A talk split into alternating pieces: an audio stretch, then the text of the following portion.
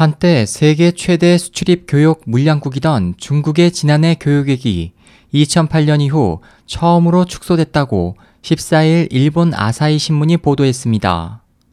보도에 따르면 최근 중국의 수출 부진은 국내 경기 감속을 부추기는 주 요인이며 중국의 수입 급감은 세계 경제에 혼란을 가중시키고 있습니다.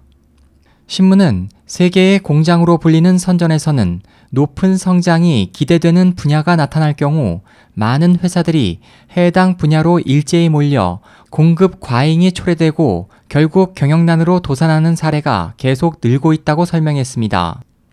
실제로 스마트폰 등 첨단 기술 분야에서도 지난해 세계 시장의 성장이 전망을 밑돌면서 액정 등 관련 업체들이 속속 도산했습니다.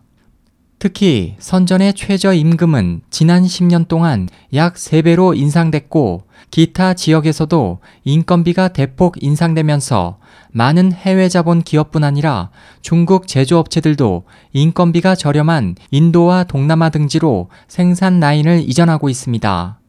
지난해 선전 인근의 주강 삼각주에서는 대중형 공장 80곳이 폐쇄된 것으로 밝혀졌습니다.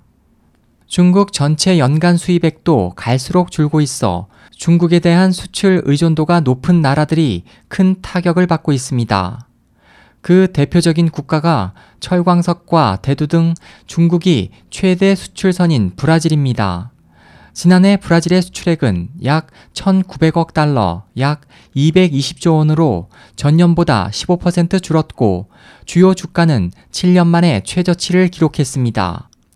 일본도 대중 건설기계 관련 수출 감소 등으로 타격을 받고 있습니다. 건설기계 업체인 고마스는 중국에서 주요 건설기계의 월별 수요가 작년 4월 이후 전년 대비 4, 5% 감소가 계속되고 있다고 추정했습니다.